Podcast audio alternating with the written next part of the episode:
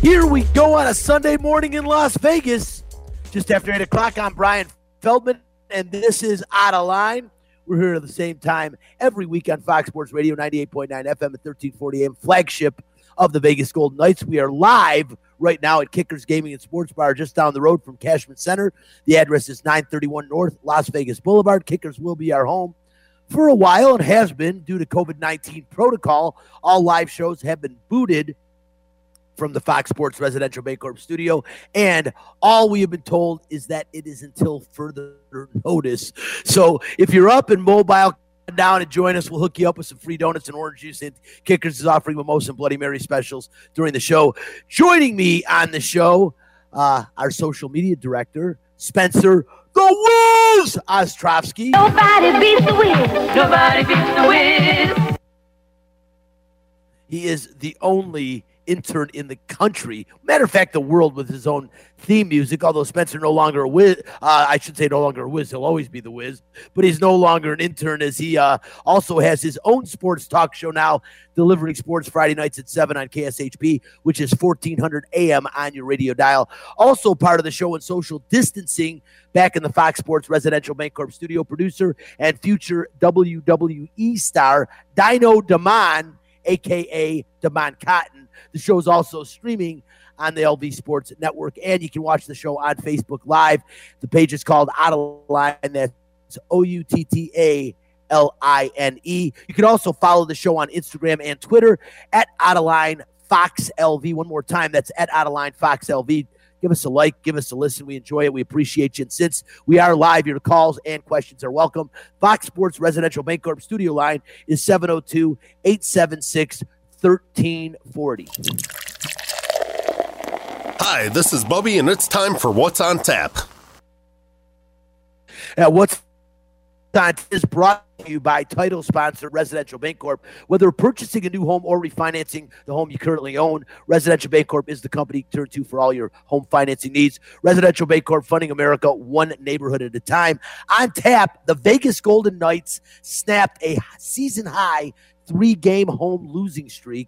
Something happened yesterday at Augusta National that has never happened before. Stick around, you'll find out what that is. And eight News Now, Ron Futrell, uh, he'll be joining us in just a few minutes to share over a quarter century of Las Vegas sports memories. Ron is a lot of fun to talk to, man. Stick around. Um, you get to see him on eight News Live. You get to see a lot of the stuff he does on the on their website, but hearing him live in person and talking for a while is going to be pretty cool. I got a chance to uh, sit with him at a Vegas Golden Knights viewing party a couple of weeks ago, and love the guy, man. He is a lot of fun to talk to, and just an absolute plethora of sports knowledge. So stick around or come on down to Kickers Gaming and Sports Bar right now. We'll be here for the next hour. The address again is nine thirty-one North Las Vegas Boulevard, just down the road from Cashman Center and the Neon Graveyard. That's What's on Tap. If you are looking to buy a home or to refinance the home you currently own, choose the company you can trust, Residential Bancorp, funding America one neighborhood at a time. I mean, no, no. I can't. Hockey players, as you know, are warriors. They don't give up. They come to play every game. It's time for Nightcap, a cupful of the Vegas Golden Knights. From highlights to interviews to special events, the puck starts here. Puck does start here, and we are going to jump into Nightcap in one second. I did want to mention real quick, so just quickly about Kickers Gaming and Sports Bar, which has been our home now for, for the last few months. Um, it's one of the very few standalone sports bars in downtown Las Vegas. The place is awesome. If you're on watching us on uh, YouTube, on uh, Facebook Live, man, you can see behind me the um, the great uh, I don't I. We, don't call it collision, kind of collage art. That's just tremendous. It's down here. It's awesome. And uh, listen, they've got seventeen T Vs showing all the big games. Uh, they've got the N H L package, the Sunday ticket, and the cool thing about this place, the game sound is on when you're here, so you can listen, you can see it. Today's a great day to come on down. They'll have the Masters on all day long on some of their big screens. They've also got uh, fifteen uh, gaming machines available. They got the social, di- social distancing plastic up, and they're at about fifty percent capacity, which sooner or later we will move up to one hundred percent capacity. And one of the really cool things about this place also is they're a full-service tavern license, which means they have ability to sell the beer to you to take home, the same beer they sell at the bar. Not a lot of places have that. Kickers does. Appreciate Jennifer Metzger and, of course, Dylan Reese for letting us uh, do the show here for the last several months. It is during the N F L season a Packers bar. So during Packers games, they've got swag, jerseys they're giving away, all kinds of stuff.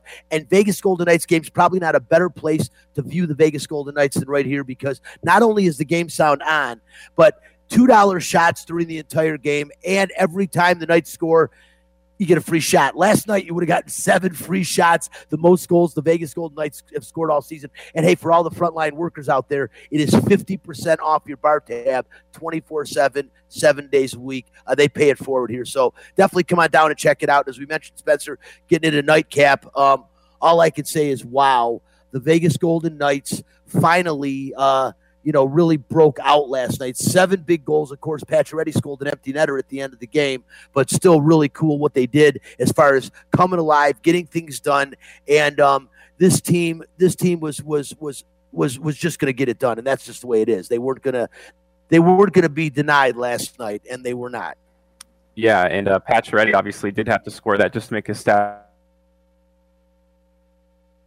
It's an empty net goal. No, I'm just kidding. But uh, how about the rookie? I, I think he's a rookie. Kols- Kolesar is his name? Oh, yeah. uh, I don't know. But uh, Kolesar, yeah, yeah, yeah, okay. I was making sure. But no, he played a great game. Number, number fifty-five. Yeah, and he was behind the net. He had that nice steal at like goal, and he's playing hard the entire time. We've kind of wanted that from our rookies for a long time now, but it's hard because everyone thought this would be a young team that would develop over time, like over five years before they had a chance to make the playoffs. We had Cody Glass, who plays a little too erratic, I guess is probably the best way to put it. We want a little bit more out of him, but maybe that's not what the Golden Knights need, right? We're already one of the fastest teams in the league, and we can score a lot of goals, but it's those gritty guys that I think we've been searching for this entire time. Someone in the playoffs, well, it's hard to say whether a rookie will play in the playoffs, but you know, th- there's more important things than just what happens this season to, because these guys aren't going to be around forever. Some of them are getting up in age, and you always have to have a farming system.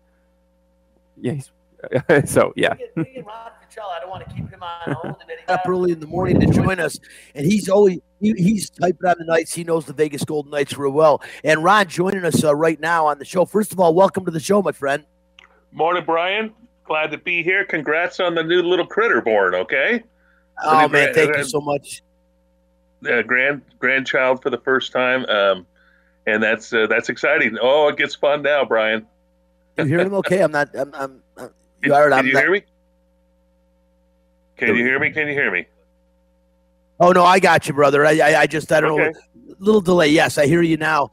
But, yeah, I appreciate it so much. It, uh, you know, I I always say time passes and things change. I can't believe I'm finally a grandfather. um, it is the coolest experience uh, in the world. Um, having my children was incredible, and uh, getting to experience this, and I was there. I was my daughter's one plus because you only can bring one person in these days to the hospital, and uh, I was the guy. And uh, all I can say is, wow, it's incredible. Little uh, little Babe Ruth, as I call him. His name's Sincere, but uh, I call him Babe Ruth because I told her I didn't like the name Sincere, but it was pretty cool. But before we before we jump in real quick, Ron, I just want to ask you how you're doing. I know you just had some surgery yesterday. You all right? Yeah, doing well. Yeah, I got in a, a car accident not long ago, and uh, so I had to get the knee fixed, and um, had, to, had to get it, just touch it up a little bit, tune it up. So that's what we're doing well, now. Good deal. The night. The Golden Knights might need you on the ice soon, so it's good that the they could. Working, I mean, but... my forty-six inch vertical leap is probably going to go down to forty-five now, so my N B A career is going to slow down. Uh, but, but okay, I, I bet you I could still jump to forty-five. We'll give it a shot. I, uh, well, I, I want to I want to come out and witness that because I don't know if I could jump to ten. so uh, that, that's pretty good. But but I got to tell you, you know, we were watching the Golden Knights a couple weeks ago. We saw them play.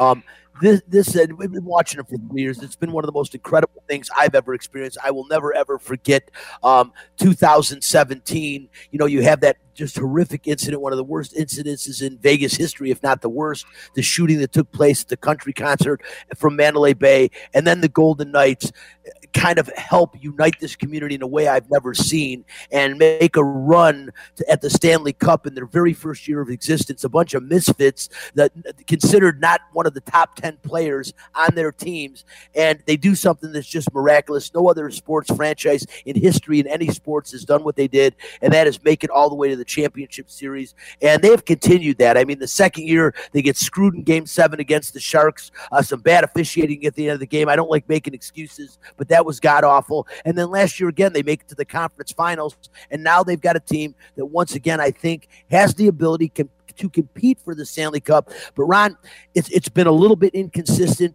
Uh, their, their special teams have not been as good as they have been in years past. But last night they really broke it open. They score more goals than they have all season. Riley Smith gets a couple goals. And now we're seeing one of our bruisers, our big guy, William Carrier. Man, all of a sudden he's become a goal scorer. that would that would be nice if that fourth line can contribute like it did the first year. That was part of the magic, is what they were able to do the first year. Yeah, Carrier is is indeed a bruiser. Here's, you mentioned Keegan Kolesar. I, I talked with Keegan. I did a one-on-one interview with him, a Zoom call, uh, probably two weeks ago, and I've I've featured it a couple of uh, Thursday nights on my segment on Channel eight, my Striking Gold segment. Fun guy to talk to, and I've talked to Keegan quite a few times live because he just sort of stood out to me as a player that was fun to watch, that enjoyed himself on the ice, and tough physical goal scorer. Anyway, his... His, I don't know if you're aware of this, but back in September last year when they were in the bubble, his father, Charles Patterson, who was actually his stepfather, lived in South Carolina, former baseball player in the Pirates organization, got COVID and ended up dying. He had to leave the bubble to be with his family and to be with his father, and fortunately was able to get down to South Carolina to be with him before he passed. And he was also able to see him play play a couple of games in the N H L. His father did. So that that that part was nice that, that he was able to do that. But still, he's, this kid's been through a lot of tragedy and tough times lately, and now he's excelling and getting better every game out on the ice. His his birth father is uh, used to play for the Raiders. Um, K D Williams um, was his name, and he's uh, so, so interesting. Interesting sports background with Keegan Kolesar in both football and baseball, and uh, he he. Fortunately for us, he chose hockey. Uh, so we got him here playing with the Vegas Golden Knights. I think he's going to be a great Knights player for a long time, and he is a rookie on this team and now has two goals and I think seven or eight assists so far this season. But what the Knights need to do, in my opinion, well, not just my opinion, is they can beat up on those California teams and the Arizona team, okay? They, they could beat the teams in the Southwest, but they have a hard time when it comes to Colorado, um, obviously Minnesota, and the teams that are good in this division. So the Knights have a, have to figure out a way to beat the haves and not just always beat up on the have-nots, because that's their record is pretty strong thanks to those victories against Sharks, against Kings, against the Ducks. And that's where they go next week. They go down to Southern California to take on the Kings and the Ducks. So they got to do more than just pile up those wins. They got to they got to show Minnesota and Colorado that they can do something big. And I think Saint Louis is probably still going to be there in the end when it comes down to it, too. I think they're a good quality team that two years ago won the Cup. Um, they got some goaltending issues to work out. But Bennington, Bennington stopped fifty shots the other night. So if Saint Louis gets their goalkeeping worked out, there's four teams that could win this division right now. And, yeah, they're, uh, oh. and I'm not sure Arizona can, but there's four teams that could. Oh, there's no doubt about it. And uh, like you said, the, going to California and getting an opportunity to play the teams that they've had a great deal of success with, they really need that right now. They're four points behind Colorado for first place. They've got the Ducks just three points behind them. So this is an opportunity against teams to get back and potentially get that number one seed. But you're absolutely right. Uh, first of all, real, back to Kolesar real quick. I did not know that. I'm surprised I did not about his stepfather uh, passing away from COVID. What a unique story. And, of course, Ron Futrell, plethora of knowledge, and I really appreciate that. His, his his, his biological father playing for the Raiders, a pretty cool story as well. And the goal that he scored in last night's game, if you didn't see it, go back and watch the highlights, literally came out from behind the net, took the puck away from the um, from the Coyote player and just put it in the net. It was an absolutely beautiful hockey play, very strong play. And if this kid plays like that the rest of the way through, what a great addition and what, what great help he'll be for the team. But as you said, Colorado really seems to have the Golden Knights number. You know, the speed of that team is really good. They've got t- tremendous goaltending with Grubauer, and they're going to be a formidable foe for anyone they play in the postseason. And the Knights have to figure out before the end of the season, and they'll get a couple chances against them again before the postseason comes to, to really try to get some confidence against that team. The same with Minnesota. It's always a tight game. And the Wild are a, a team you would think they would handle on paper, but they don't. And that hurts them as well. And, and like you said, the Blues have the experience one year removed from the Stanley Cup Finals and winning their first ever Stanley Cup, a storied franchise that took forever to finally get their first cup, but they did a couple years ago. And, of course, ex-Vegas uh, Golden Knight David Perron, kind of cool to see him go from the Knights in the Stanley Cup Finals, losing to the Capitals, to the Blues a year later and getting a chance to win the cup. Um, David Perron, maybe not the friendliest guy in the world, but a hell of a hockey player, and it was good to see that. Right now, the The Vegas Golden Knights, um, one more game at home. They'll play today against uh, the Coyotes again, try to follow up that nice win from Friday night, and then they do head to the road for a bunch of games in California against the uh, the Kings and the Ducks and uh, and the Sharks, and they're going to need to pick up a lot of victories there. Um, Ron, and, and the key is to Eddie, the key to hockey and playing it uh, for since I was a young kid and watching it my entire life, being from Detroit, dubbed Hockey Town, is the one thing that makes that makes or breaks any team in the postseason is the last line of defense, which is the netminder, man, because you got to put the biscuit in the basket to win the games. And we have seen several times, and we saw a few years back, which really um, kind of accentuated and brought hockey to the West Coast, was that win by the Los Angeles Kings when they came from the eighth seed, making the playoffs the last day of the regular season, and then they go all the way and win the Stanley Cup. And that was surely on the back of Jonathan Quick, who, when they when they use that term, that overused term, standing on his head, he did it for four series in the Stanley Cup Finals. And it shows you that one player, a goaltender, gets hot, that they can go a long way. And teams have done that throughout history in the Stanley Cup. And this year there's goaltenders out of several teams that can make that happen, but the Golden Knights have two of them. You know, Marc-Andre Fleury, the ageless wonder, becoming Tom Brady of the National Hockey League. And then, you know, last year to go out and get Robin Lehner as, you know, you can't call him a backup. I mean, they brought him in figuring he would beat out Mar- Marc-Andre Fleury. We'd see Lehner playing maybe four games and Fleury playing one. Man, it's almost become an even split rotation. And I give Pete DeBoer all the credit in the world. I think this guy, he is a, a, a really good coach, and I think all the people that were upset when Gerard Gallant got let go in the middle of last season are starting to realize Pete DeBoer is the quiet assassin. This guy figures it out. He understands the ins and outs, X's and O's of the game. He will mix up the lines in the middle of the game if he thinks he needs to get something done. And when it comes to goaltending, he's going to play his hot hand in the playoffs. I wouldn't expect these guys to go every other game in the playoffs, although Robin Lehner, some great saves last night, let in Ochipi. But what do you think is going to happen with the netminders come postseason with as good as Marc-Andre Fleury has been, but yet you're talking about, about a guy in his late thirties, and you know that the game elevates in the postseason in every sport, and hockey no exception to that. Well, Brian, a lot to unpack there. And thank you for mentioning thank you for mentioning my L A Kings and winning a couple of cups there, okay? It's not like we got Detroit in it to win it like Yzerman or the Russian invasion, okay? Like Detroit was able to have to win cups like crazy. So it, it was a big deal in twenty twelve and twenty fourteen when I grew up in L A and for the Kings to win the Stanley Cup. And you're exactly right. It was Jonathan Quick that did the job for those teams back then, and that's why he's got a number retired and, and all that sort of stuff uh, is, is going to happen when he when he finally does leave the Kings. But, okay, as for what happens here with goalkeeping, the rotation is working right now. So I, I don't see that changing unless somebody gets hurt like Lehner did. And, and Marc-Andre Fleury stepped up tremendously when he was out for, you know, a month. But uh, so, so I, I see the rotation. It's working. Continue with that unless somebody gets incredibly hot or somebody gets hurt. Um, what's going to be interesting, I think, today to see is now this is going to be Fleury's. And I don't want to – well – I'm not going to say I'm going to think so. Okay. Um, Marc-Andre Fleury is not listening to the show right now, I don't think. He may be, but if not, turn it now, Mark. Turn it. You don't want to listen to what I'm going to say. But today he's going, once again, for the fourth time, for win number four eighty-four to be able to tie Ed, Ed Belfour, number four all-time on the goalie list. He's going to get it today against Arizona. Okay, I just really want him to, so badly to be able to get it, accomplish this, make this happen, and I think it's going to today. It certainly should against um, Arizona at home. It'd be nice to see it happen at home. It'd be nice to see it happen with a bunch of fans instead of just, what, thirty-nine hundred that they're going to let in the arena today.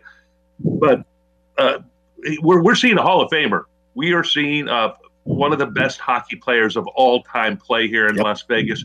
What a tremendous, ble- I'll say blessing. I have no problem with saying that, but an opportunity, if you'd like, uh, and realize how special this is. Also realize this, Brian, you'll appreciate this, because Detroit's having its rough time. Kings are having their rough time. You can go from winning the Stanley Cup one year and making the playoffs and doing great, and you can go to the bottom in a hurry in the N H L because there's such a fine line between the best and the worst, more than there is in football, more than there is in basketball. It's probably closer to baseball. Baseball, there's a fine line between the best and the worst team. So you could be at the top and you can fall in a in a hurry. And that's that's what happened has happened to your Detroit Red Wings, my L A Kings now. So Vegas Golden Knights fans, appreciate what's happened here, how absolutely incredible this is, that we're now four seasons into this franchise, and they're going to make the playoffs four years in a row. That is absolutely incredible. And one no, year, it of course, really go to the finals. Ron, I can't. Yeah, you know, Ron, I, I can't emphasize enough how, how, how, and I talk about it all the time on the show, you know, where you say to appreciate it, the fans are so spoiled here, and I really respect how many fans have taken to hockey and really made themselves knowledgeable and understand the game and understand when I say, you know, the Knights need to play better in the neutral zone. I'm amazed that people get what that is, and and when you talk about special teams, you know, you're talking about the team, the power play and shorthanded, and people are really embracing this, but But what I don't think they realize is what you just said, that this is an anomaly. If there's, a, I mean, I think in Webster ought to change it when they talk about anomaly, put the Vegas Golden Knights picture next to the term, because it is amazing what we are seeing here. This team do run after run, plug and play, new players come in. You still have the heart and soul of this team. I mean, the, what William Karlsson did in year one, coming coming from the Columbus Blue Jackets, where he was basically in obscurity, you know, I think eleven goals to forty-one goals in the season, was absolutely one of the most incredible things I've ever seen. I didn't expect him to continue like that, but it was really cool to see that ability and that line of Marchessault Smith and and uh, and um, Karlsson that first season was magical. And again, last year, the Knights just keep going out and finding players, and it all started with the great maestro,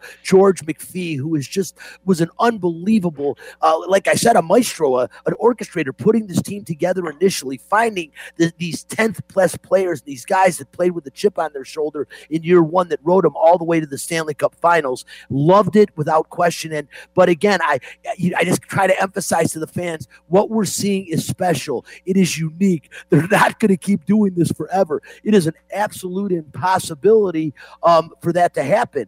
And, uh, you know, but right now it's still happening. It's still going on. They are going to have to start playing better against the upper echelon teams if they are going to make a run. And, you know, real quickly, Rob, before we change subjects, last week I had Mike McKenna on, and I asked him, you know, who does he feel needs to step up, you know, somebody that maybe has not been doing the job that we need him to do. And he mentioned Nicholas Waugh, how he was such a good contributor last year in the postseason and everything, and he's just kind of faded this year and not been the player that we, that, that I, when I say we, of course, here I am being a homer, but that the Golden, the Vegas Golden Knights needed, you know, to, to move forward. Who do you think is a player that we need to see play a little better, and especially as we enter the postseason, if this team is going to make a run, obviously, besides the goaltenders who are doing a fine job? Yeah, I'm going Alex Pietrangelo uh, that, that on defense. I, I want to see more production. Uh, now, defensively, he's doing the job, but I want to see more protection from him offensively. He got brought him here from Saint Louis as a free agent to be able to, to contribute and score some goals. Shea Theodore is doing it. Brad McNabb is a beast, and there's a former L A King for you right there. I love I love watching Brad McNabb and Alec Martinez because I, I – followed them, covered them, and, and loved their play with the Kings over the years. But I'm going to go there. Alex Pietrangelo, he needs to. He was a captain in Saint Louis, and he was. He was. This guy's a big money guy. Um, I want to see him perform better during the playoffs. Oh, you mentioned, uh, and you did mention um, from Col- who got him from Columbus, uh, William Karlsson, back in the expansion draft. You know, we also got Keegan Kolesar from Columbus back at that same time. It was a trade. Uh, he was drafted initially by Columbus. Um, he just turned, by the way, just turned twenty-four um, years old a couple of days ago. So happy birthday to Keegan Kolesar. April eighth was his birthday, uh, Thursday. But he, he was uh, in a, tra- a trade deal after we got all those draft picks during the expansion draft in twenty seventeen. We traded a second-round pick to get Keegan Kolesar from Columbus. So it was nice to see that uh, George McPhee saw something in him from Columbus at that time, along with William Karlsson, two gems that they got from the Blue Jackets that are now contributing in a great way to the Vegas Golden Knights. Yeah, you know, and, and I, you know, you stole my thunder because my, my guy is the same thing. I was going to say Pietrangelo as well. He is playing solid defense, but what Pietrangelo was brought in for and paid all that money is he is one of the best two-way defensemen in the National Hockey League, and this year he has tailed off on the offensive end. Need to see him play better um, offensively, and, and you're right. We, we will need some scoring out of this guy. He needs to step it up, and again, I'm not, I'm going to leave the subject alone, but I just can't sing the praises enough about what Mark Stone has meant to this team. And, you know, for this team to go the first couple of years without awarding a C to a player was kind of unique to see a team without a captain. What a better first captain than than Mark Stone. He is absolutely just really the leader of this Vegas Golden Knights team, a two-way player, a guy that'll mix it up, and, man, as good as just about anybody as putting the puck in the net in the National Hockey League. And I love the guy and love watching him play. I'm excited, and I do agree with you. I think Marc-Andre Fleury finally ties Eddie Belfour tonight, gets that win that he that he so desperately wants to be fourth all time, and who knows how much longer this guy will play, but I don't know. I think he's eating the same Wheaties that Tom Brady's eating. So mm-hmm. I said Marc-Andre Fleury, this would be his last year. I, I stand corrected. I think the guy's got maybe two more years left in him, but you never know with Father Time uh, that he can knock on your door at any, at any point in time and end the things. Let's move forward, and real quickly, we're going to get over to Fact This, and you'll like this one too because I'm sure you're paying attention here. Fact this. Fact this. If you don't like the facts, take your ass back to bed. Fact this. A fact that no Japanese-born player has ever led any oh. round at the Masters.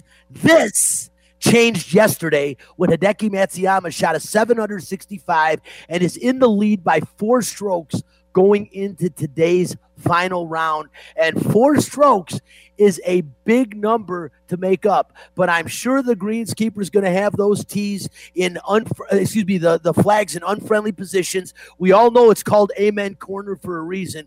There is no better tournament. The Masters is the Super Bowl of golf, and if you ask any professional on the P G A Tour, if you got one major you can win, I would be hard-pressed to believe that any one of those guys, I don't care you, if, you, if you're from overseas and you've got the, the, the longest running major in the British Open, you know, the U S Open here, all prestigious, but there is nothing like the green jacket. Every pro wants to wear one, and Hideki Matsuyama is in position, four strokes over some pretty good golfers, to win the Masters today. Ron, you be keeping up with it? Oh yeah, no, it's been fun. It's fun to watch, enjoyable to watch, and, and what he's can do here today will be remarkable. I expect him to, because it's that four-stroke lead. That's that's tough to be able to uh, for anybody to overcome that. But you got guys, Justin Rose, Um, who's there, Jordan Spieth, he's got a green jacket.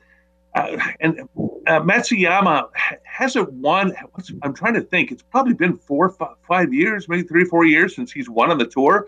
He's won a handful of times, so he's won tour, um, he's won events, of course, never won a major.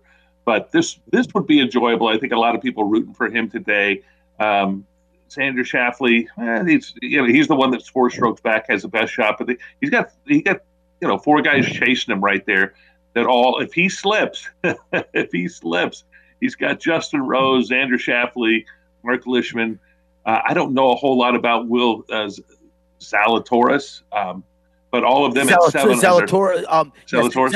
Yes, yeah. Yeah, he's a oh. he's a you know first time ever competing in the Masters, and he was talking about that his whole life. Well, everyone says that, you know, playing in his backyard, playing on his home course, just imagining this moment, and he's he's had it in his mind so long that he's really says that, you know, this is the, what he's planned on doing, so he hasn't he hasn't faded. He's seven under par, which is unbelievable, and, and tied for second with the, the guys you just mentioned. Justin Rose shoots that sixty-five on Thursday, but he's been even par the last two days. Hit a big par shot at eighteen, big putt, I should say, to stay seven under and in that contention. But you're right, a four-stroke lead's going to be tough. The the best the best uh, Hideki's ever done is in two thousand seventeen. He tied for second in the U S Open. His best finish in the Masters, fifth in two thousand fifteen, fourth, tied for fourth the P G A in two thousand sixteen, and in the in the Open Championship, his best finish tied for sixth in two thousand thirteen. This would be unbelievable if this guy wins the Masters. It's funny because I'm listening to Andy North on E S P N the other day say if he wins this thing, it's going to make him a billionaire for the endorsements he will get in Japan, and that he will basically become the ambassador. It is a really cool story. And yesterday, you know what's crazy? Um, I don't know if you know this, um, you know, Ron, but he hit only five fairways yesterday, which is really amazing when you think he shot a seven under hitting five fairways. But the bottom line is his putting was exceptional, but it was the iron play. The iron play was unbelievable. Everything was spot on. He just had his distance dialed in. And at the Masters, if you've got your distance dialed in, you can handle the swirling wind that really catches you at Amen Corner, and you can avoid Rays Creek on three holes. He's going to win the Masters. No, it's going to be fun to watch. And a lot of people rooting for him today and see what happens. I, I don't have a favorite in there that I would that I'm going to be, like say, rooting for. As a lefty, I love I've loved over the years to see Mike Weir, to see um, yeah. Phil Mickelson, also uh, most recently Bubba Watson. There was a there was a run there where left-handed golfers won at the Masters um, four out of seven years. So I, I was starting to think that Augusta was a left-handed golf course, and that when I play it, I'll actually play well there. Um, that, that's in my dreams, by the way, uh, Brian. That would be only in my dreams that I could play there and play well there. but but Tony Finau would be somebody. I know his story quite a bit up in Utah and what he's done with um, great family, great family of golfers up there, what they can do. So whoever comes away with this one, I'm fine with it. It's going to be fun to see and fun to watch. I'll be checking it out on Channel eight today on C B S to see uh, what happens. But I don't really have anybody that in that group that I'm rooting for. I mean, come on, Rory McIlroy. I love the Northern Ireland golfer. Uh, um, in fact, I used to live in Ireland, so that's so I have some roots there. Love to see whenever that can happen. One of these days, Ricky Fowler has to do something in a major. Brian, don't you think? I mean, one of these days, I'd love to see Ricky Fowler do something. And well, you know, but- I, I just said, I, I just said, Ron, I was talking about, I don't know if you know this, Ricky Fowler did not get an invitation to the Masters this year. There's yeah, a, no, I know a that. bunch of ways to qualify, and he didn't. He's watching from home, and yeah. I agree with you. I was, I was, I was, I was uh, liking him to Samson. I said, Delilah, cut his damn hair, and he needs to grow it back because he was playing really well and always compete when he had that long flowing hair. Women followed and screaming, and somehow he cuts his hair, and all of a sudden he looks like the Great Gatsby. It's like, dude, grow your hair back. Maybe that'll do something. But he has lost part of his game, and really, you know, Ron, the one thing with golfing is, you know, you drive for show and putt for dough, and it is the blade that makes the difference. Matsuyama, like one hundred eightieth in the world or something in putting, and this week he's like number two, and you always see that in the tournaments when the best putter is in contention on Sunday, and Ricky Fowler's blade has gone away from him, and if he doesn't get it back, you know, he's he's thirty-two now, which is amazing to think he's already in his thirties, but this is something that messes with your head, and you got to get a coach and figure out how to make the putter work. That's what made Jordan Spieth so special in his run where he had those two years, man. He was just banging everything. twelve foot and in was almost a gimme for him, and that's what's going to have to happen today. Um, I really like, you know, I like Justin Rose. I really like the fact he's hanging there. Leishman, like you said, it would be nice to see him do something. Schauffele, I think, is an up-and-comer. This kid is going to win his share of the golf tournaments and will win his share of majors. And by the way, uh, you mentioned Hideki Matsuyama. He's got five P G A Tour wins, but this would would be by far the most monumental thing. I really think looking down here, Ron, I think if you're looking at a leader with eleven under, how deep can you go with the guy to win? I think there's seven players that have a chance, and I'm only saying Jordan Spieth is the seventh player having a chance. He's five under, but we all know how good this kid could be. If his head is right, he doesn't get upset. Jordan Spieth could make a run, but I don't see anyone deeper than that making a run. Finau's too low. Three under's not going. You're not going to come yeah, back. That's not going to happen. Strokes in the Masters, and even even Harmon, who's played really well, four under. Spieth is probably out of the picture at five under, but again, just because of how good we know he can be, if the putter is on and he starts hitting a few long putts, you know, maybe gets an eagle or two, he could be alive in the tournament. But I really think that it's the top five guys right now, so, and and and Matsuyama. The, the key is, can he stay out of his own way? Can he handle the pressure of Sunday at Augusta? And the one good thing is he doesn't have to play with Tiger Woods, because that that's the, that's that, that's an X factor to the gallery, and you don't have the galleries again because of COVID nineteen that you once had, which does take a little bit of pressure off of these golfers. But I really believe today is Matsuyama's day. I think it's a day for Japan. It's a day for history, and it's going to be a really cool thing to watch this guy navigate Augusta on a Sunday and see if he can stay out front and not let these guys from behind, not let the field catch up to him. I'm looking forward to it. Okay, I'm going to say something very selfish here. Here's what I hope happens, though. I hope he collapses early. How's that? And here's my here's my thinking. No, and here's my thought is I want to see I want to see a great. I want to see five guys battling it down the stretch. Okay, if he wins, I don't care. I don't care who wins. I have no, like I said, I have nobody in this fight that I'm rooting for in, in any sense for any reason. But I'd like to see a great final round of the Masters. The only way that happens is if he stumbles early. Okay, so I um, hate, hate to say this, uh, Hideki, but yeah, I hope you let the let the field back in and let's have a good finish to the Masters today. And then if you win I, it, great. I, I, No, I would like to see him win it. Exactly, I wouldn't mind seeing him win it in a playoff against a guy like Will Zalatoris in his first ever Masters. How cool would that be? The first ever Japanese-born player to lead a round and then win it in a playoff against a guy who's playing in his first ever Masters. Nothing like that has happened, and what a good year, what a good Masters it would be, especially with all the crap we've gone through this last year. Ron, I want to switch gears again and talk a little bit about local sports. I was going to talk about the N C double A tournament and Baylor. Baylor's magical win with a former U N L V player, Jonathan Tchua, getting, you know, averaging about twenty minutes a game through the N C double A tournament, showing that U N L V does actually recruit some decent players. They just get better when they leave and get proper coaching.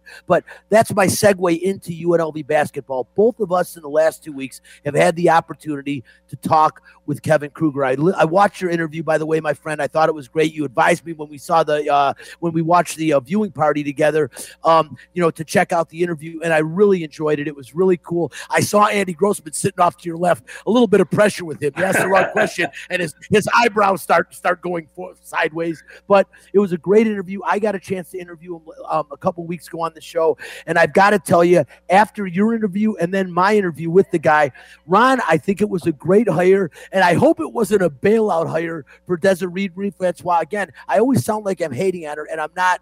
I just, I, I just think she's a lousy athletic director, and I, I've said it, and I'm not going to pull any punches. The show's called Out of Line for a reason. And, you know, but aside from that, I really enjoy this kid. I think, you know, with his father there, the ability to recruit is going to step up. And I think we're three years away from seeing U N L V compete for Mountain West title legitimately. And I think this kid is going to do the job. He definitely has the genes, um, not necessarily the pedigree, the coaching pedigree yet, but he's young. He's enthusiastic. He played his final year here in Las Vegas after he graduated, and he took this team as a as a starting point guard to the Sweet sixteen, the last time they've had any success. What are your thoughts? Do you think Kevin Kruger is a good fit? Yeah, for the yes, for the first time in years, there's optimism in this program, and that I, I like seeing. This program has had a horrific run of bad luck. Okay, and I'm gonna go. I can I can go back thirty years because I can. I can go back forty years because I can. I've been here almost that long. But um, you know, after after Tarek Max and all that stuff happened here at U N L V, and you don't want to get me going on that because then we have to. That's a four-hour show. Um, but but they've got. Uh, Look at the look at the bad luck over the last five, six years that this program has had. Chris Beard was going. Mick Cronin was committed to taking the job and then backed out the last minute. Chris Beard was going to book the job for twelve days and then went off to Texas Tech. Um, then you had this, this the situation here with uh, it, it didn't work out with Marvin Menzies. It didn't work out with T J. Otzelberger. Now, where the good luck happened was T J wasn't taking this program anywhere. Um, nice guy like him, but boy, tremendous good luck that Iowa State wanted him. Okay, I'm still not sure why, but there's a there's a connection there with the athletic director, his wife, and their friends and the family. Okay, good, good. I'm saying here now, U N L V finally needs some good luck here. That that job opens up. He takes that job so they don't have to fire T J. Oh, wait a minute. They got to buy him out three point five million dollars. So they get three point five million dollars from Iowa State so T J can leave. And then all of a sudden things fall in line. And I think there was some manipulation of this, which I'm fine with, by the way. I'm I'm fine with if Lon Kruger, if part of the deal was Lon Kruger, hey, tell you what, you hire Kevin, I leave Oklahoma, I come back to Vegas, I help out in any way that I can. If they plan that out in advance, bless them for doing that. Because that's now the good luck. And if they did it afterwards and it became it was okay, organic, that's okay. It doesn't matter either way. But I think it's it's sort of an interesting part of the story. And, yes, the timing, great for Kevin to come here. I'm optimistic, finally, for the first time in a long time, probably since Dave Rice took the job, that I have some optimism about where this program is going. Recruiting, interesting, and I'm going to compare this. I'm going to go with Tark, compare Tark and Kruger.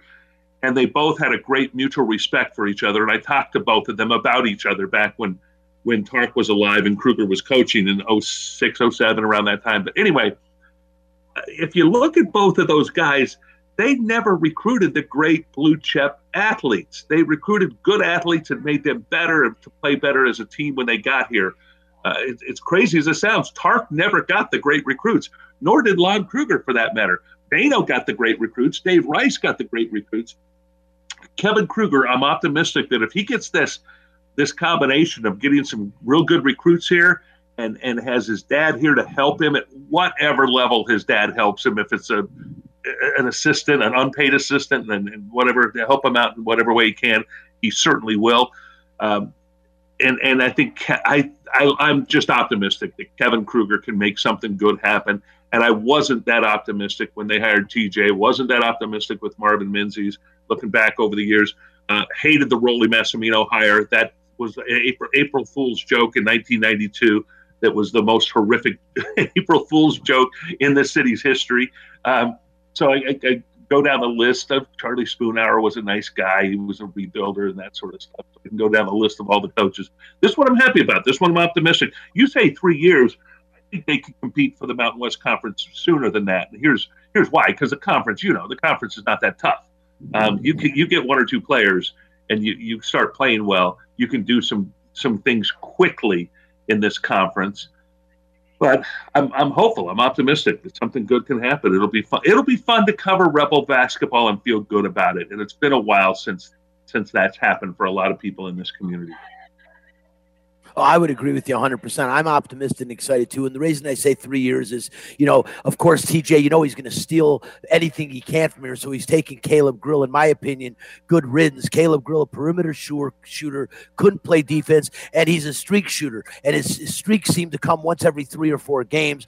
The one guy that they are going to lose is, in my opinion, one of the best players in the conference who really, his motor got turned off last year. He completely lost the desire to play at this school. We saw it in Bryce Hamilton, but every now and again when Bryce Hamilton decided to sh- to show his flair, there was N B A skills there, and I hear it's probably going to be t- between Kentucky, and he might even go play for Chris Beard at Texas Tech. Um, and when I and when I knew he was leaving, when I talked to Kevin Kruger, and I said, you know, obviously your first priority is to talk to the guys once T J leaves, and I asked him, you know, did you talk to Bryce Hamilton? And he said, yeah, of course, we talked to Bryce. And that he goes, and he basically said, you know, I don't want players here that don't want to be here, and that gave me my answer right there. That Bryce is long gone before he even makes a commitment. It's just where will Bryce Hamilton end up? But that's why I say three years. You got to get the players in.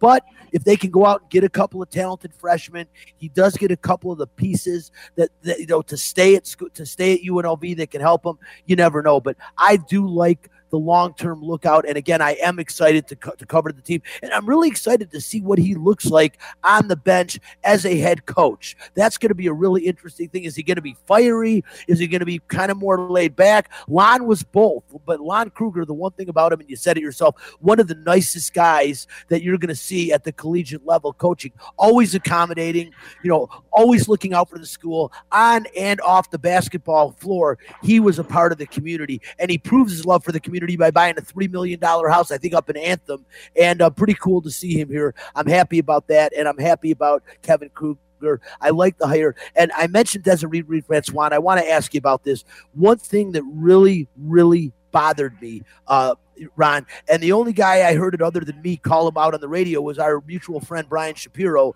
when she said, um, number one, when she said she took her name out of the hat at U C L A, and when everyone knew her name wasn't even in the hat. She wasn't even on the brim. So to say that, it was just like, you know, just just to basically mention, hey, they were looking at me, which which really pissed me off, because that was making an idiot out of all of us. And then recently, then uh, no one's called her out on this, but I haven't. I've, I've done it last week, and I want to ask your opinion. When she tried to say that that, that T J. Otzelberger going to Iowa State shows The, the the direction that this university is going in, that that's just a, you know that's and, and, and trying to say that he, that he's such a good coach that look, he's being taken by a Division One uh you know Power Five conference school, when uh, as you mentioned earlier, the only reason T J. Otzelberger is there, number one, they have been horrific the last years, the worst basketball that team has played in years under their former head, their former head coach. His wife, the highest recruited or the highest drafted player in W N B A history out of Iowa State, and he was there. He coached under Fred Hoiberg. He was there for eight years as an assistant. It's tenure. I got to believe the boosters and the alumni behind the scene are not real thrilled with that hire, but that's why the guy went there. It had absolutely nothing to do with what he did at U N L V, other than the guys were decent academically.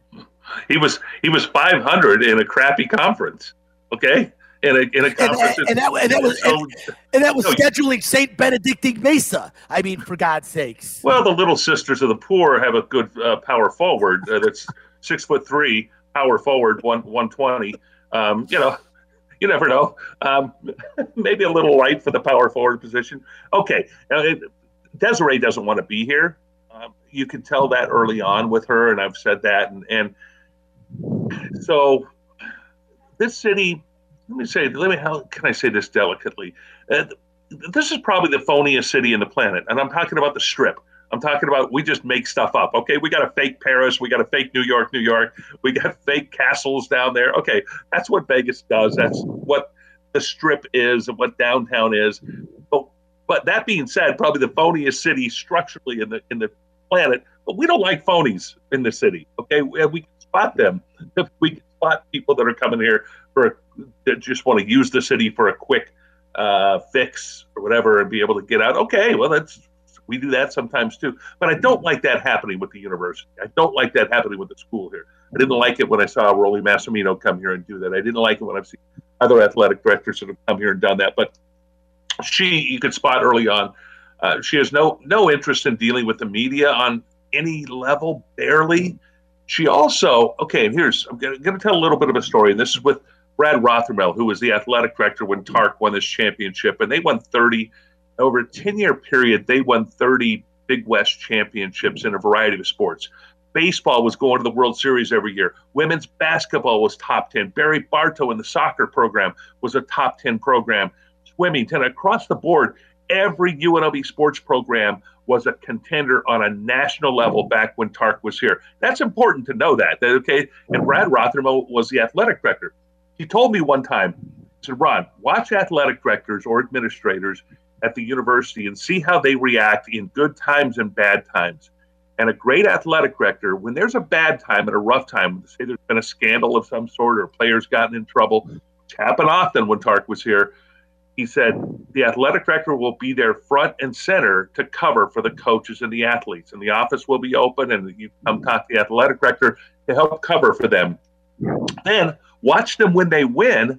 Watch the athletic director or the administrator, school president, watch them when they win and see how they react. And if they want to stay in the back and they put the players and the coaches up front, to get all the glory for victory. Case in point, Brad Rothermel, when U N L V won the national championship, I watched him and observed him. The team and all the players were up there getting pictures taken, and Brad standing behind the photographers, behind the photographers, not getting any pictures. Park sees this, realizes that, grabs Brad, said, Brad, you, he had to force him. He had to force Brad Rothermel to get in some of those national championship photos that he was in. Uh, while he was the athletic director, he was happy when the Rebels won the championship in nineteen ninety to sit back, stay in the background. Carol Harder, when she was university president, and Jason Thomas back when they won, and they went to the Las Vegas Bowl, and they won the Las Vegas Bowl here and, and beat Reno, I think, to go to the game. And there's a, a few famous photos of her jumping up on the stage with Jason Thomas and, and John Robinson, the university president, Carol Harder, up there holding the trophy over her head like she was a, like she played middle linebacker, like she was part of the team. And, and she's up there, all the glory to her, and sometimes standing in front of players on the stage to be able to get her face and her mug out there so that people could see her. Since since Brad taught me that and showed that to me, I've observed athletic directors, and also you could apply this to anything in life for that matter, but sports, it's more dramatic because it, the stakes are higher and things. But uh, I, I think getting this down to Desiree Reed-Francois, I think she's the Carol Harder type. I think she's the type that if U N L V had any bit of success, she would put herself up there front and center. But when crap flies, her office door is locked and closed, and you can't find her to find, to get to answer a question about what happened here, what happened there. She's um, she's a P R queen, and uh, that's, you know, I, we don't have much use. I don't, uh, quite frankly, have much use for that. A bad P R queen, I'll put it there, in the sense that she is only wants to be there when something is perceived as good happening, but crap flies, she's hiding, she's running, she's nowhere to be found. I have no use for that type of administrator. They should be the exact opposite of that, and that's what Brad Rothermel was when he was at U N L V. You know, very well said, and I'm not going to I'm not going to rub any more salt in the wound of Desiree Reed-Francois. She's been a nice person when I've talked to her. Won't come on my show, I guess, because um I speak my mind and say what I want to say. Last thing, we were just about out of time. I'm going to give you sixty seconds. Uh, Ron, you've been in this town a long time, a quarter century of reporting sports in Las Vegas. As long as anyone wants to see everything, you got sixty seconds. What is your favorite memory in Las Vegas of covering sports? Oh, wow. A couple of things real quick. I mean, being in Denver when the Rebels won the national championship in McNichols Arena and, and sitting there and hearing the crowd chant, okay, and this is significant when you look at what Gonzaga was not able to do. No mid-major has won the national championship in football or basketball since U N L V did it in nineteen ninety. They also scored more than one hundred points in the championship game. That's never happened before. They also had the greatest margin of victory, thirty points, never happened before. I remember being two minutes left in the game and the Rebels were up by twenty-eight or twenty-seven or something like that. And I remember the crowd chanting, Big West, Big West, Big West, the fans, the student section. And I thought, wow, this is sort this sort of matters here, that the Big West is taking down the A C C, the most powerful conference in basketball at the time. And a, a little old conference out west here is doing that. What a remarkable um, moment it was. I mean, I could put that up there. Hag, covering Hagler-Hearns at Caesars the first year after I got I got here in eighty-four. eighty-five was Hagler-Hearns at Caesars Palace. Hey, we're out of time. Okay. I, I hate to- I hate to cut you off, my friend. I appreciate you so much. We're definitely going to have you on the show. Ron Futrell, again, sports anchor reporter for eight News Now. Check him out. He is great and a plethora of knowledge. I'm Brian Feldman. I want to thank Spencer Ostrovsky, DeMond Cotton back in the studio, and, of course, Jennifer Metzger and Dylan Reese for letting us be here at Kickers Gaming and Sports Bar. Come on down. This place is awesome. A great place to watch the Masters, the best place to watch Vegas Golden Knights game. We're out. We'll be back next week. Bye-bye. Don't hit snooze, it's Sunday. And every Sunday morning starts with Out Loud on Fox Sports Radio.